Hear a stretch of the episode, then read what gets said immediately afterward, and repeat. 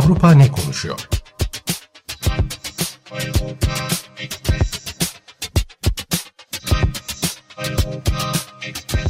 Avrupa medyasından yorumlar.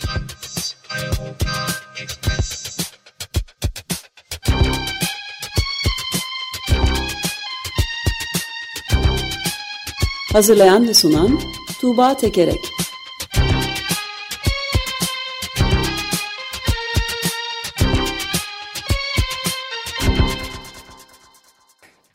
Günaydın Tuğba, merhabalar. Günaydın Ömer Bey. Günaydın. Günaydın Özdeş. Avrupa ne konuşuyormuş bu sıralar bakalım şimdi. Ee, Eurotopics bültenlerinden derlediğim haber ve yorumlarda öne çıkan konu elbette ki Hollanda'da e, aşırı sağcı, popülist e, Geert Wilders'in ben bunu çok iyi söyleyemiyorum. Siz söyle, söylüyorsunuz Ömer Bey. Size gayet iyi. bırakıyorum. Geert Wilders.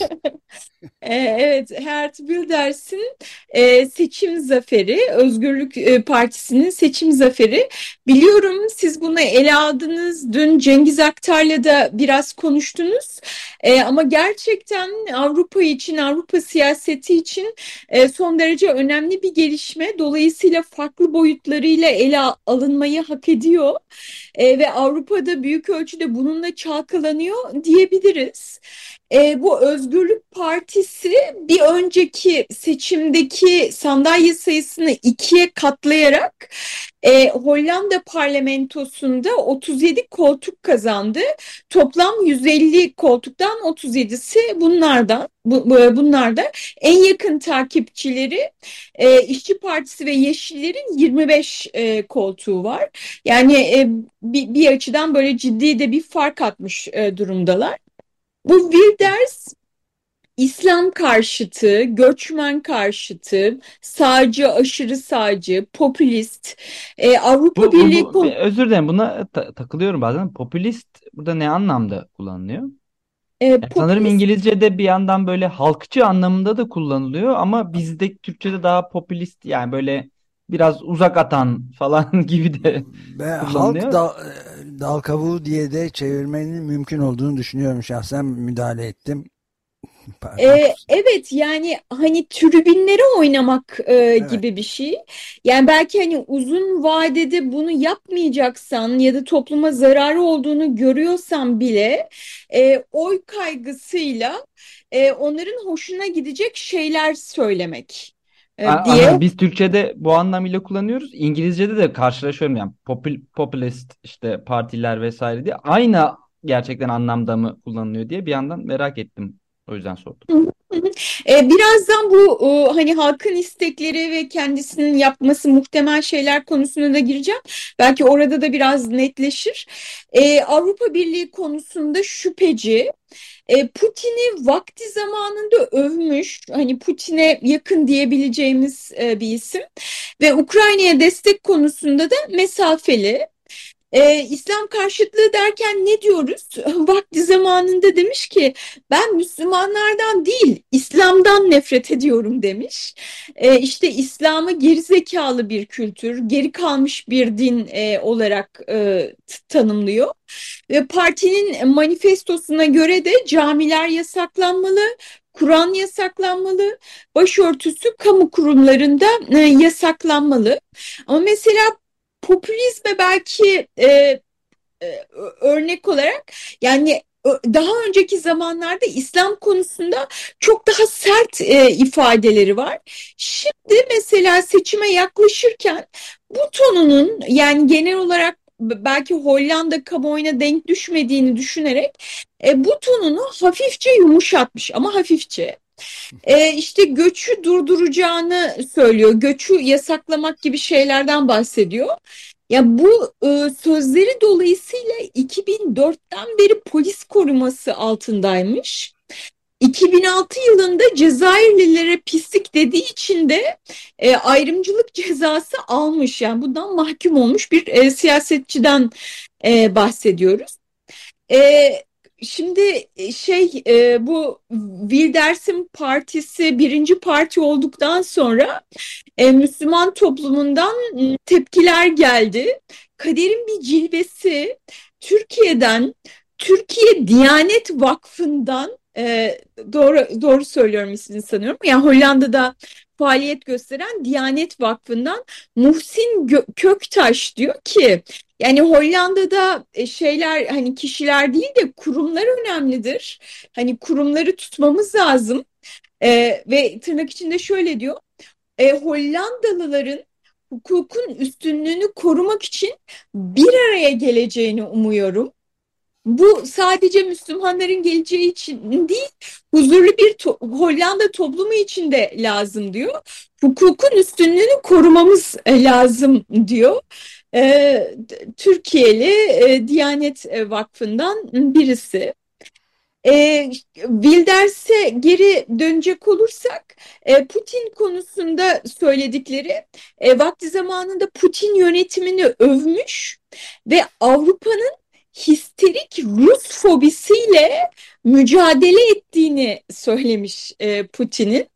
E, ama şimdi bu konuda da söylemini biraz yumuşatmış e, diyebiliriz. İşte e, şeyden sonra e, Rusya'nın Ukrayna'yı işgalinden sonra Putin arasında biraz mesafe koymuş. Ama yine de işte Ukrayna'ya maddi desteklerin durması gerektiğini söylüyor. Bu konuda mesafeli. E, şimdi bu Hollanda'daki bu mesele hani tek başına Hollanda'yı ilgilendiren bir şey değil.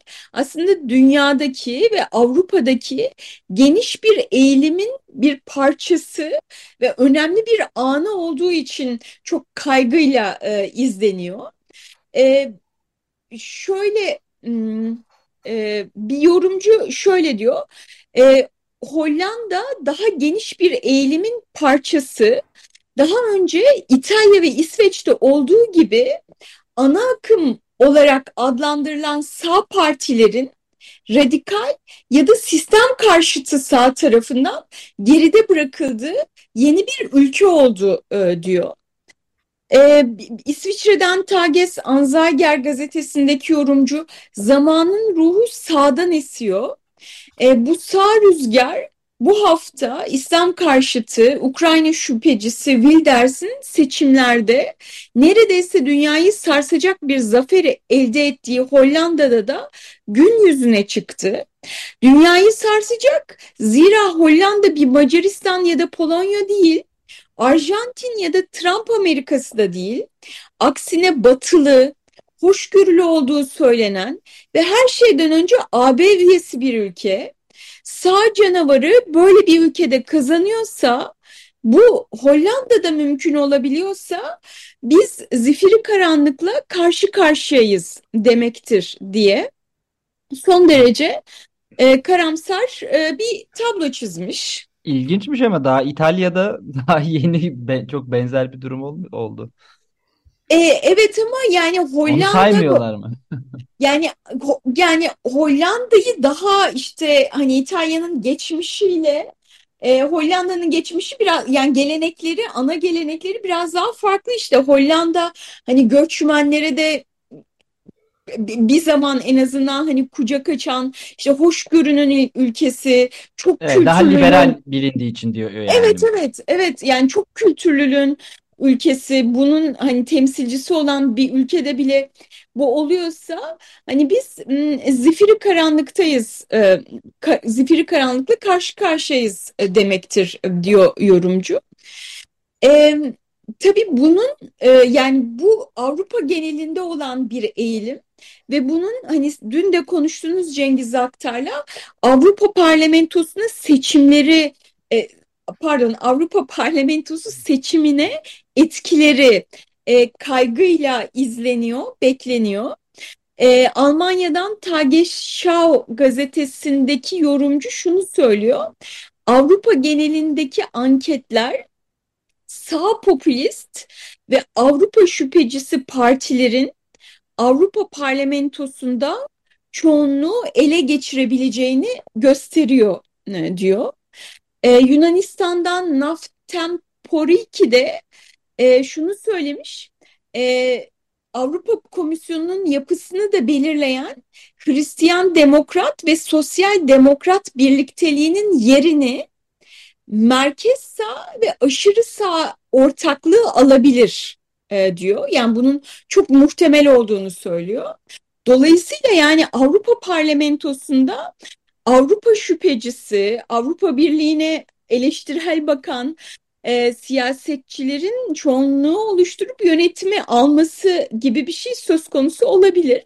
E, Naftem-Por 2'deki yorumcu şöyle devam etmiş. Bunun çevre politikası, Avrupa Birliği'nin genişlemesi, göç meselesi ve ayrıca elbette Avrupa'daki özgürlüklerin değerlerin altını oyma potansiyeli de var diyor.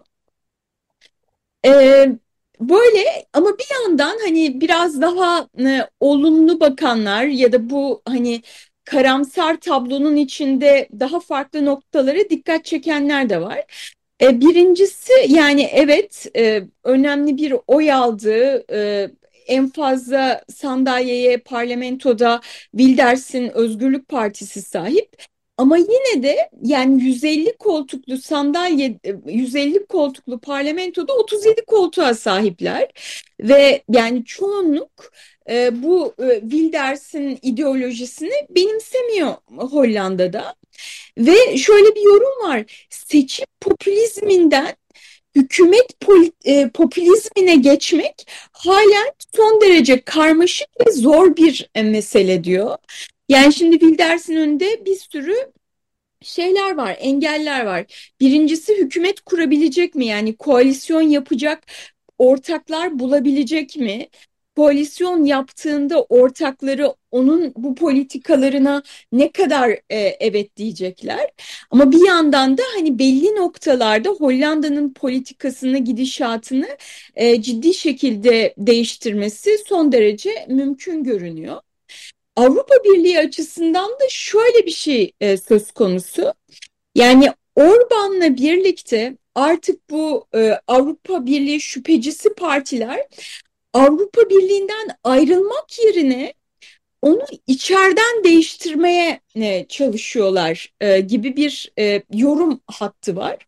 Yani mesela Macaristan ve diğer böyle ülkeler tek başlarına kaldıklarında yani onların meselesi ulusal egemenlik tek başlarına kaldıklarında daha böyle bölgesel güçler karşısında ufak lokmalar olduklarını düşünüyorlar.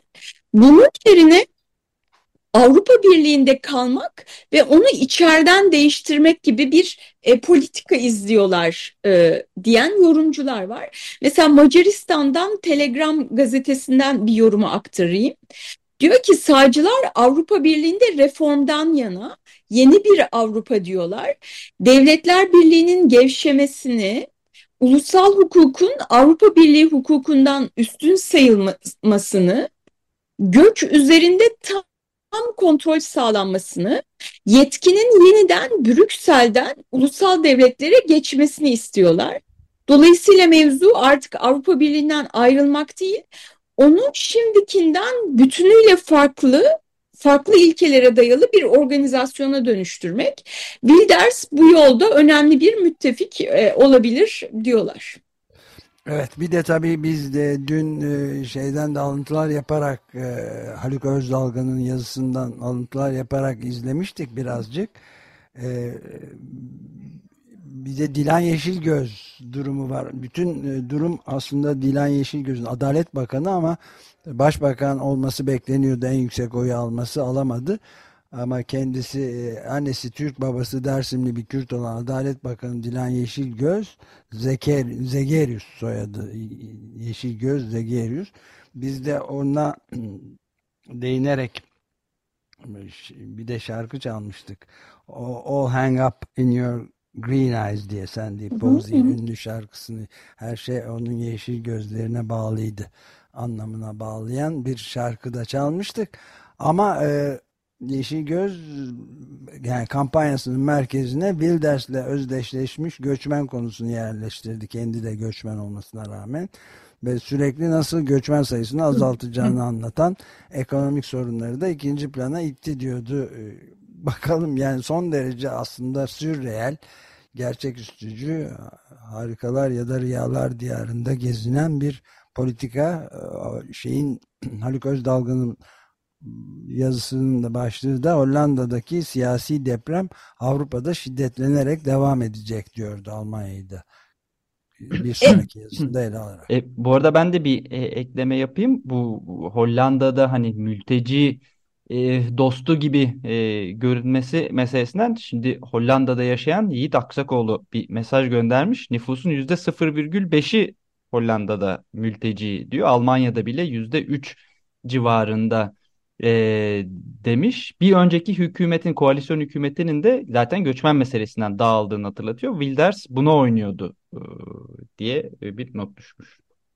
Evet, e, yani şeyde Yani aslında o kadar büyük bir mülteci nüfusu e, bir yandan hani öyle mülteci dostu durumu galiba e, yok şeyin Hollanda'nın da. Ama şöyle yani e, hani önceki kuşaklar e, geliyorlar e, ve artık onlar mülteci olarak görünmüyorlar. Hı. E, evet yani hani ama sonuçta önceki 10 yıllarda göçmen dostu olan bir ülke, Müslümanlara da e, hani bir ülke ölçüde kucak açmış bir ülke, çok kültürlülüğü savunan e, bir ülke, bunun temsilcisi e, olan bir ülke diyebiliriz bence.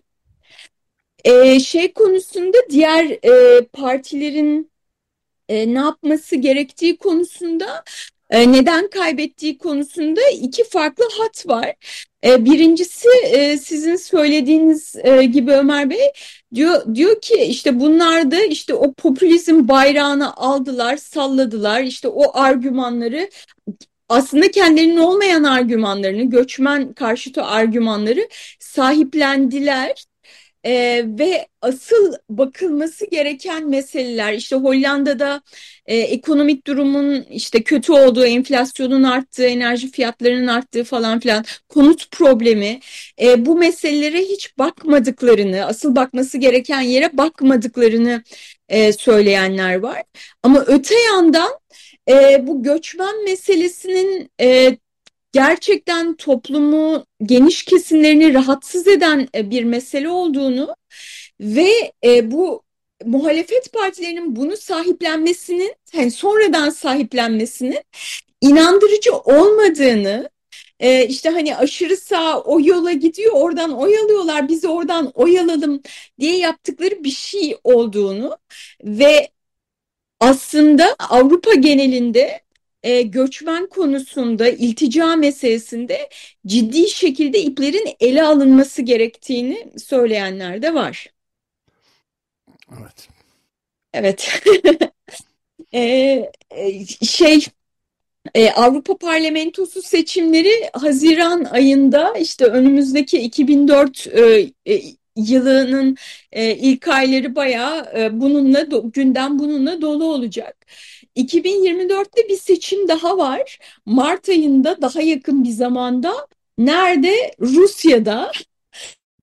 Ee, acaba kim olacak Kim yeni devlet başkanı? Çok, e, merakla bekliyoruz. Evet, e, Putin adaylığını henüz ilan etmemiş e, ama yeniden aday olması e, bekleniyor tabii ki. E, işte bir, bir gazete The New Times Rusya'dan e, şöyle söylüyor, Putin seçimlere gerçekten ihtiyaç duyuyor. E, dünya nezdinde meşruiyetini tazelemek için ve aynı zamanda ülkesindeki azınlığa azınlık olduklarını etkileyici bir seçim sonucuyla hatırlatmak ve çoğunluğun iradesine karşı koyamayacaklarını göstermek için buna ihtiyaç e, duyuyor demiş. Evet yani hani öyle ya da böyle e, Putin bir seçim yapıyor. E, peki Putin e, bu seçimlerde Putin'in karşısına savaş karşıtı birisinin çıkması mümkün mü? Hayır, pek de mümkün görünmüyor. E, zira hani savaş karşıtı bir şey söylediğiniz zaman hemen işte ordunun itibarını zedeleme e, şeysi var. Kanunda böyle bir madde var. Bunun altına düşüyorsunuz. Evet. hemen zehirleniyorsunuz. Bir şey, hastaneye kaldırılıyorsun nedense. Evet ya da hapsediliyorsunuz. Düşüyorsunuz ee, balkondan falan. Evet, e, o, o yüzden hani yorumlarda şey de var, e, içeriden bir darbe dışında Putin'den kurtulmanın başka bir yolu yok gibi yorumlar da var. E, şeyden balkondan düşmenin dışında acıklı bir e, şey daha oldu geçen hafta, e, 15 gün önce pardon. Ukraynalı sanatçı Sasha Skochilenko e, 7 yıl hapis cezası aldı. E, ordu hakkında, Rus ordusu hakkında yanlış bilgi yaymaktan, e, ordunun itibarını zedelemekten. Ne yaptı da 7 yıl hapis cezasına e, mahkum edildi? E, bu savaşın ilk zamanlarında feminist bir kolektif bir çağrı yapmış süpermarketlerdeki etiketlerin değiştirilmesi yönünde. Ha, evet hatırlıyorum ben bunu. Evet. Da, Biz de, e, biz de haber yapmıştık evet. e, Sasha Skochilenko da e, aslında ufak bir eylem yapmış. Bir süpermarkette etiketleri e, işte e, savaş karşıtı mesajların yer aldığı etiketlerle değiştirmiş. Mesela ne yazıyor bu etiketlerde? E, erler Ukrayna'ya gönderiliyor. Bu savaşın bedelini bizim çocuklarımız ödüyor yazmış. Bir başkasında Rus kuvvetler Ukrayna'da 20'den fazla sağlık kurumunu e, bombaladı e, yazmış. Ve bunların sonucunda da işte e, 7 yıl hapis cezasına çarptırılmış e, durumda. E, işte karar açıklanırken e, şey demiş bu sanatçı, e, savcımız bu beş küçük kağıt parçasının devletimizi ve kamu güvenliğini sarsacağını düşünüyor. E, öyleyse devlete ve kamuya, topluma pek az güveni varmış e, diye bir açıklama yapmış. E, bu arada yine savaşın ilk günlerinde televizyonda e, bir savaşa hayır e, şeyi tutarak, pankartı tutarak bir gazeteci geçmişti hatırlarsanız. Marina e, Ovsyanikova e, ona da e, geçtiğimiz haftalarda hapis cezası açıklandı. 8,5 yıl hapis cezasına çarptırıldı o da. Ama gıyabında ev hapsi sırasında kaçmış ve şu anda yurt dışındaymış. Son olarak ben Navalny'yi de hatırlatmak istiyorum. Navalny çok ağır şartlarda hapiste tutulmaya devam ediyor. Şey söylemiştim hani kağıt kalem 20 dakika veriliyormuş diye söylemiştim. Kızı böyle bir şey söylemişti. Sonra şimdi bakarken şunu gördüm. Hapishanelerde e, mahkumların işte 30 dakika kağıt kalem hakkı varmış. Ama Navalny'ye bu da verilmiyormuş. Ve Navalny e, başvuruda bulunmuş üst mahkemeye işte benim kağıt kalem hakkım, kırtasiye hakkım verilmiyor diye. Ama bu başvurusu reddedilmiş. İşte hapishane yönetimi sana ne zaman istersen o zaman veriyor diye bu başvurusu reddedilmiş.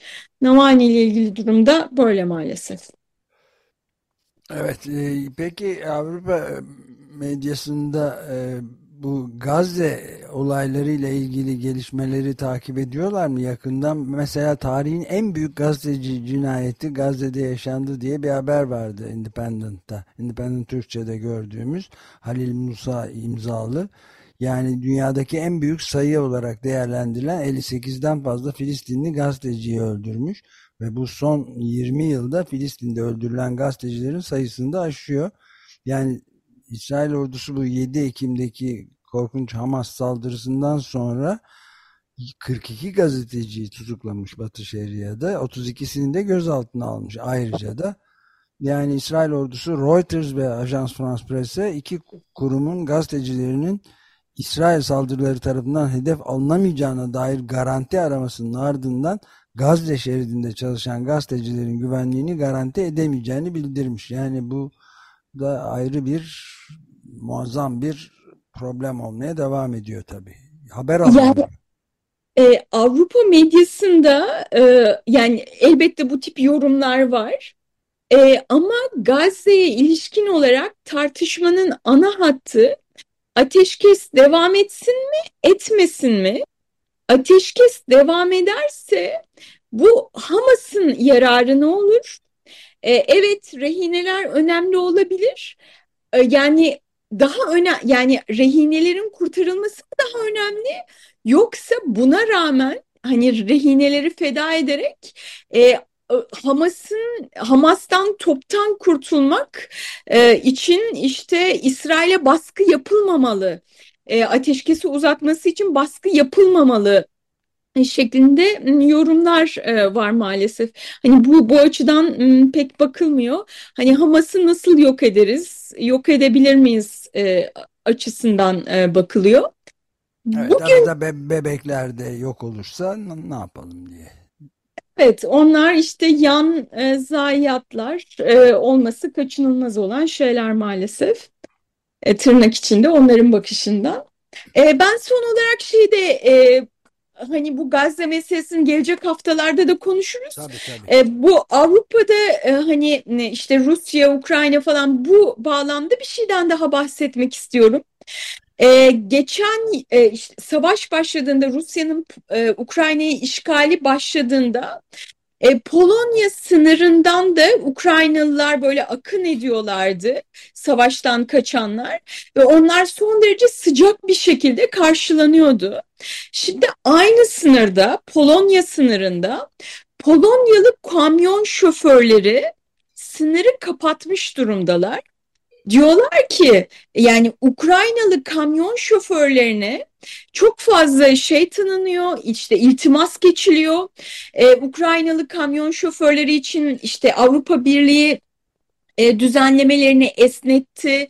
E, Avrupa Birliği üyesi olmamasına rağmen onlara üye ülkelerin kamyoncularının hakları tanındı ve Ukraynalı kamyoncular ucuza çalışıyorlar ve bizim şeyimizi, piyasamızı, bizim işimizi elimizden alıyorlar diyerek 3 haftadır e, Polonya sınırını kapatıyorlar ve işte bu şeyler kuyruklar kilometrelerce uzamış durumda.